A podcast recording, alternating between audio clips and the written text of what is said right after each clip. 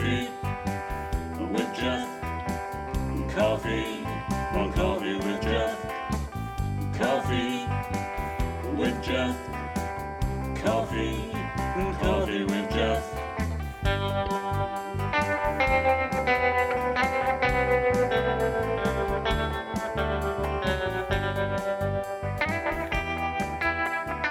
It's Sunday. It's time for coffee, and I am Jeff Kelly, your host and storyteller.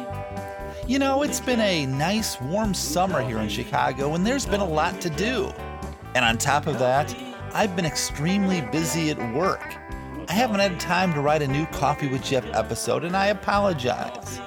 So today I'm repeating one of my favorite shows from February of 2017 about the amazing Alice Guy Blaché, a filmmaking pioneer that deserves to have her name up there with the Lumiere brothers, George Méliès, and Thomas Edison, but for some reason isn't remembered.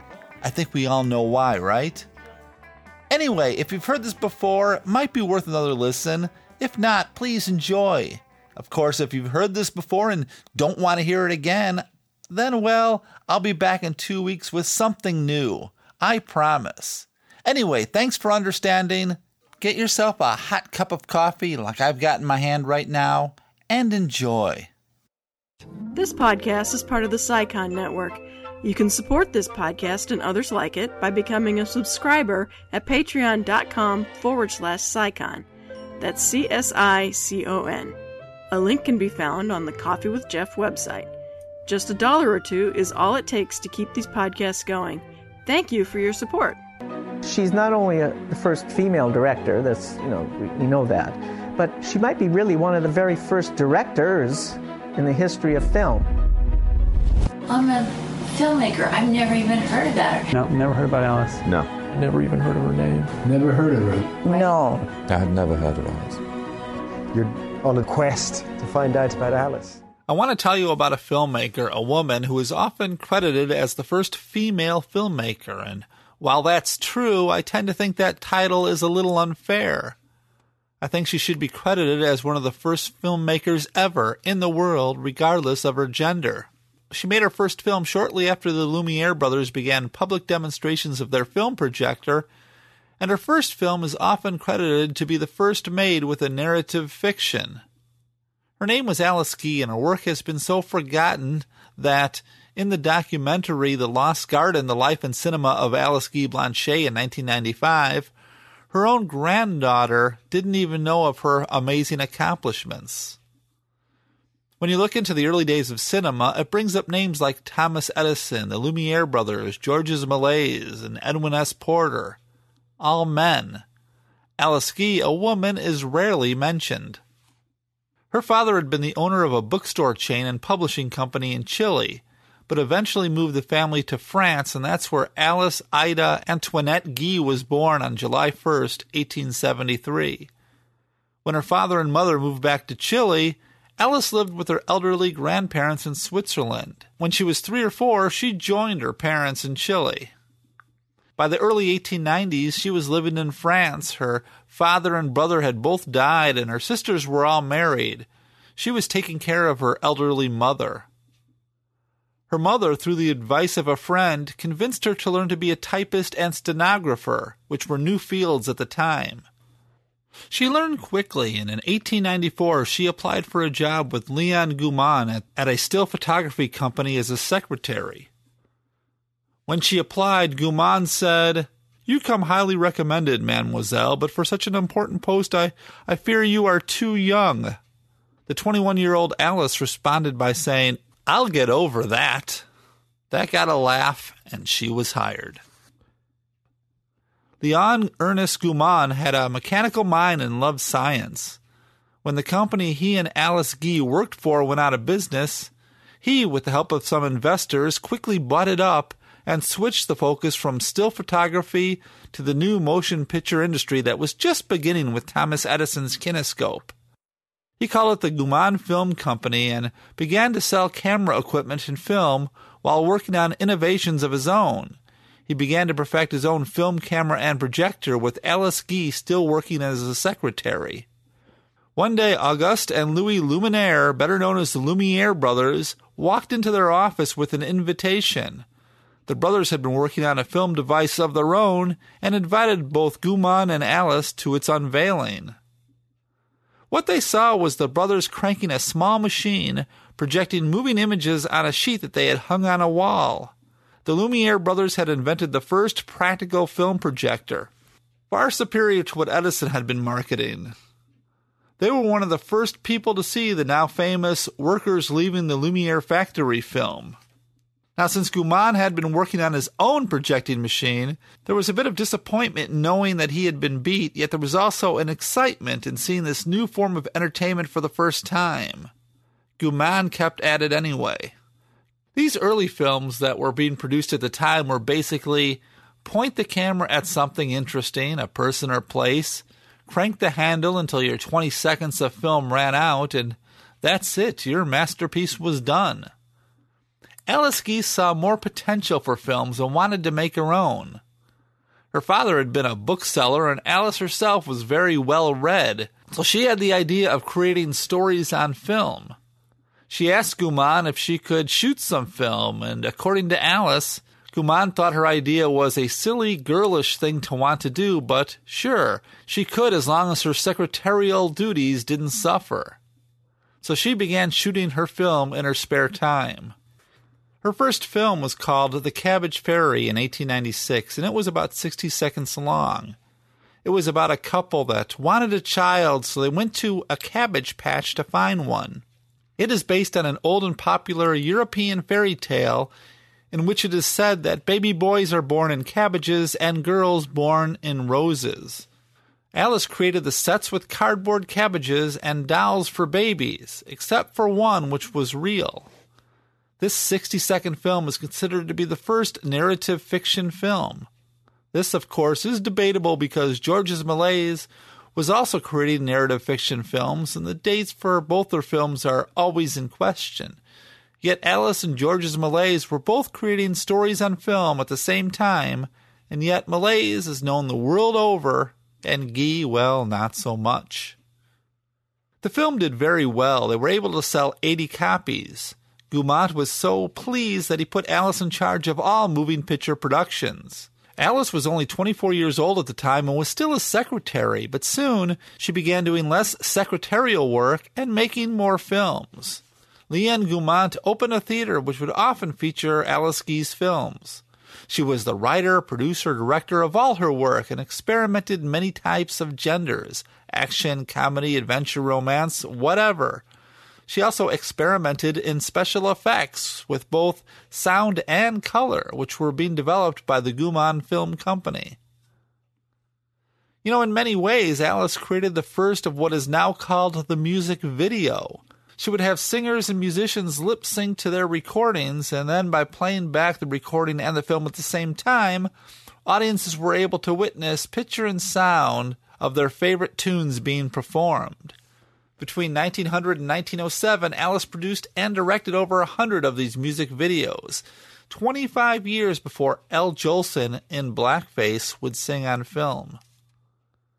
In the early days of her filmmaking career, she was left to invent and create all by herself, for this was something new, not just for Alice, but for the whole world. And the more her filmmaking turned into a big money making part of the Gaumont company, Others began to try to push her aside and take over. It was a constant battle. Luckily for her, management was always on her side and always left her in charge. In 1906, she made The Birth, Life, and Death of Christ, a 33 minute film that used over 25 sets and over 100 extras. A film such as this was almost unheard of in 1906, and it went on to be the biggest hit that French filmmaking had ever seen at the time. Over the years, this film, which she wrote and directed, like many of her films, was credited to someone else. The birth, life, and death of Christ is often credited to the man who was her assistant at the time. One might ask, well, how is that possible?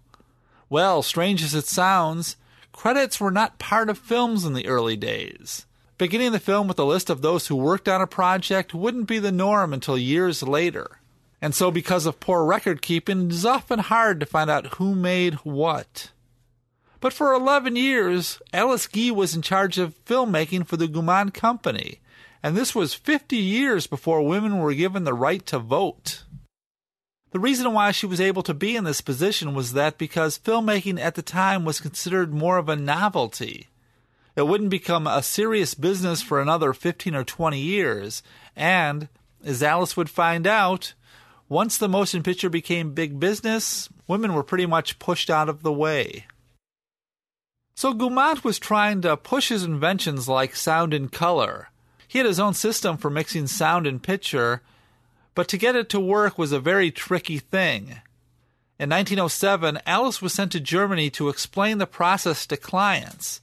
But because she didn't speak German, she was sent with Herbert Blanchet, the head of the Gaumont agency in Berlin. During their weeks in Germany, Alice and Herbert Blanchet fell for one another and made plans to get married. When Alice surprised Gaumont with the news of her upcoming marriage, he surprised her by saying that he was planning to send the two of them to America to introduce his talking pictures. Later in 1907, Alice was now going by the name of Alice Guy Blanchet, and she found herself in a new land with a new husband. She didn't know the language and was fearful that she was not only leaving her friends and family behind, but also the work she loved. For a while, she worked as her husband's assistant while he attempted to make talking pictures in America, but eventually settled down to begin a family. And it wasn't long before she gave birth to a daughter. Yet filmmaking was her real passion, her real love, so when her daughter Simone was about two, she decided to go back to work. To do this, she set up her own studio in the place where filmmaking was happening in the United States, Fort Lee, New Jersey. Believe it or not, New Jersey was Hollywood before there was Hollywood. The studio's name was Solax, and Alice Guy Blanchet began making films once again. Films like Falling Leaves from 1912. It is about a young child in autumn who overhears a doctor say that her older sister will be dead of consumption before the last leaves fall to the ground. So the young girl takes these words literally and sneaks out at night to tie the leaves back onto the trees, thinking that it'll save her sister. Now, this is a spoiler, but I guess it's okay to spoil a film that's over a hundred years old. The story has a happy ending. Alice Guy loved a happy ending. She had one rule for her actors, and that was two words be natural. Something that was very hard for actors to do in the early days of film. People always seemed to want to pose in front of a camera or to overact, and it was quite a challenge to get them to be themselves. She would have a sign hanging up that said, Be natural. Her movies in America were very successful, and she became headline news when people learned that the head of Solax Films was a female. There were articles about her in magazines and newspapers, and with her success came fame and money. Her studio soon was expanding, becoming the largest film studio in America, and also expanding was the Blanchet family as they had a second child, a boy named Reginald. This was a special time for Alice as she was doing the work she loved and was in total control. She had a wonderful family that would come along with her to the studio while she made her movies. She was loved and admired by all those that worked with her, often teaching others the art of filmmaking. She took on every challenge that came her way, increasing the spectacle of each film, bigger and better. Now, this was a time when filmmaking had no rules and filmmakers like Alice Guy made it up as they went along. So many things we take for granted these days were only achieved by the trial and error of filmmakers like Alice Guy. Alice Guy thought strongly that more women should be involved in the motion picture world, and in 1914 she wrote this for the film journal Motion Picture World. It has long been a source of wonder to me that many women have not seized upon the wonderful opportunities offered to them by the motion picture art to make their way to fame and fortune as producers of photo dramas.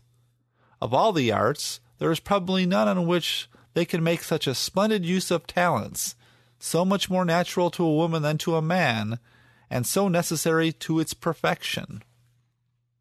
Things were going good, but that sort of changed around the time World War I began. Gaumont Films, who Solax was a part of, decided to pull out of the American market. Without Gaumont, and because of a lot of poor investments by Herbert, Solax had to borrow money from Siegelman's, bankers who ended up owning 51% of the company. And this was also at a time where short films were fading out in favor of feature films. So Alice's husband Herbert decided to start his own studio, Blanchet Features. I've read different stories of why he did this. Some say Herbert wanted to get away from Siegelman's, but others think that it was more out of jealousy over the attention Alice was getting as a successful woman who ran her own movie studio. There was an unhealthy competition between husband and wife, and Herbert felt the need to promote himself over Alice and her flourishing work. Alice and Herbert continued to work together, often taking turns directing. But Herbert wasn't a very good businessman, and their finances began to suffer. At one point, he gave away the rights to one of Alice's films, The Lure, because the distributor convinced him that it was worthless. It went on to become the biggest film of the year.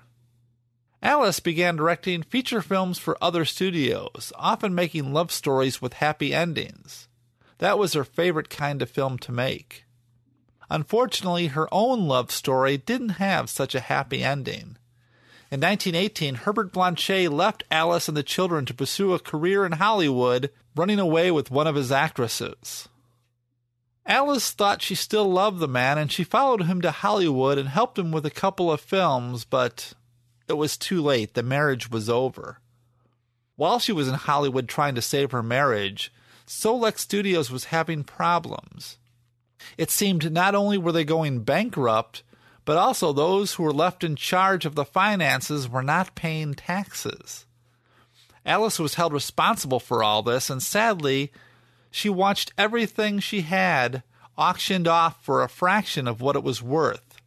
Not only her assets at the studio, but her personal possessions as well. In just a few short years, she went from living in a huge home with her own studio, a successful career, and a husband and family to almost nothing. She made a couple feature films between 1917 and 1920, but eventually the film industry, which was now in Hollywood, California, had no room for a female filmmaker. It wasn't just Alice Guy, but all the female filmmakers of the silent era were shoved out of the way. It even got worse when sound films began taking over. The business quickly turned into a boys' club. But for Alice, she was broke and returned to France with her children. She was hoping she could start up her film career there, but things weren't any better.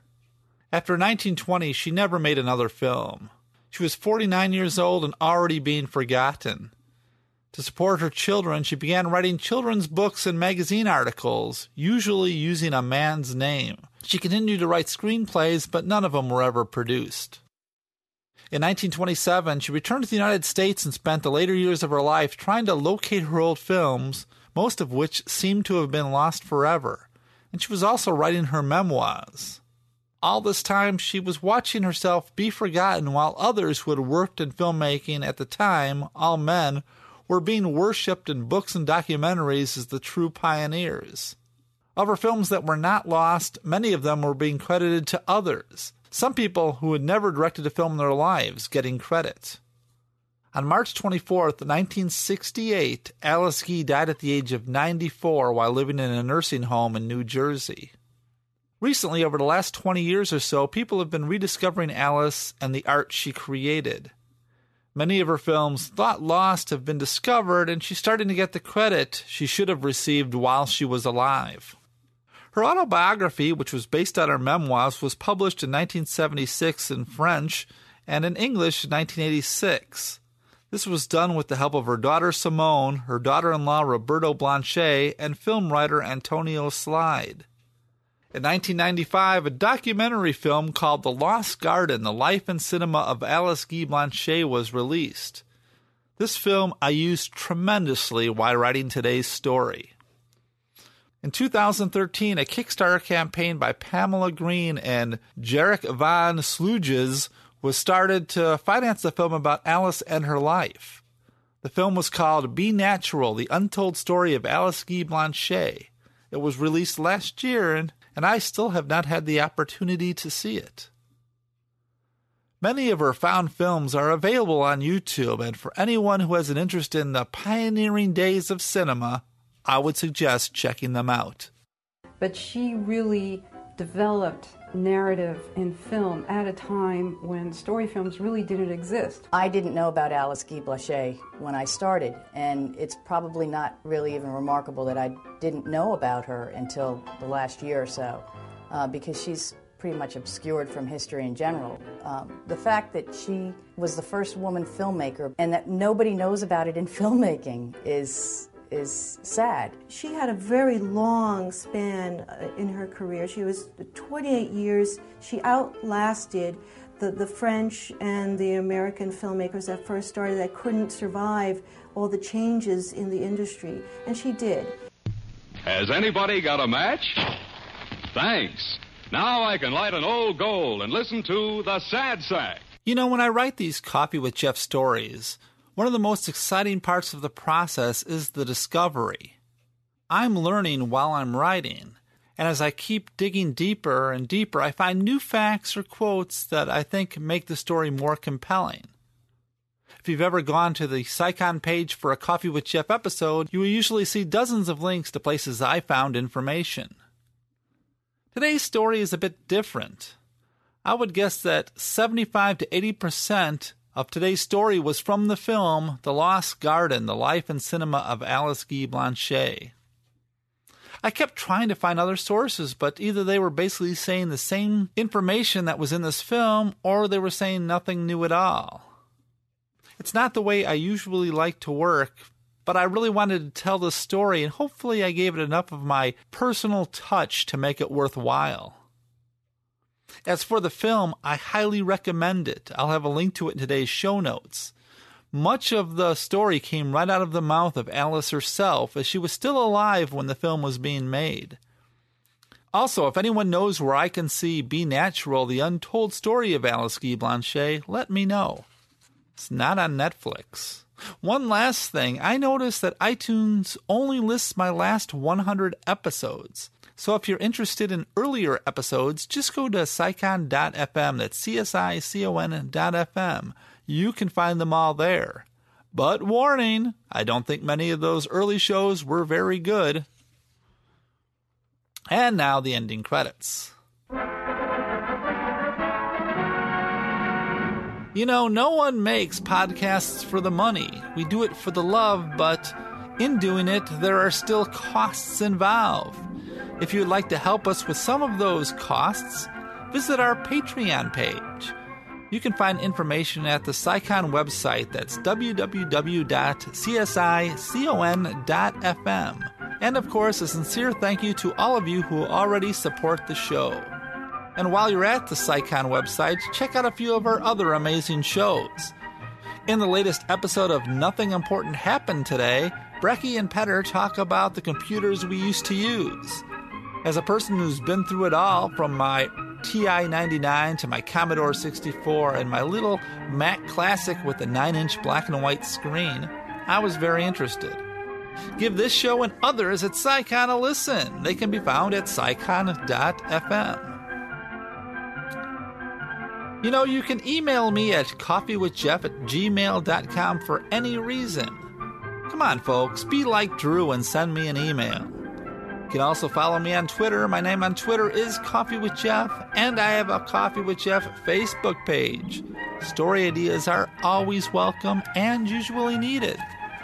If you want to support the show but you don't have the coin, and I understand that, then just go over to iTunes and leave a, a review or a few stars. I'm still holding at only eight reviews. I could use a couple more. Those really help. And remember, links to all the sources that I used to write today's story can be found at SciCon's Coffee with Jeff page for this episode.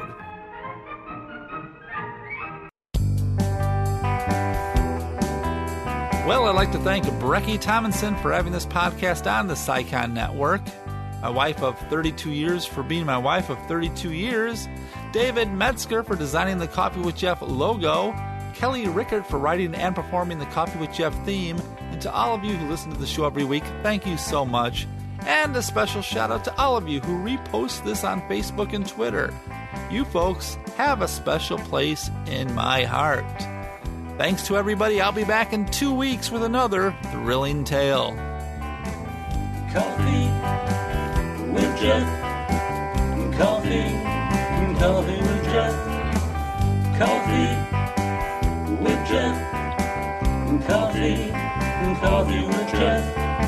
I once knew a man who used to drink his coffee black.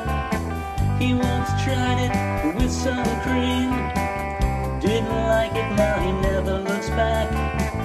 Coffee with Jeff. Coffee, coffee with Jeff. Coffee with Jeff. Coffee with Jeff. Met a girl from Beantown. Jeff was always hanging around.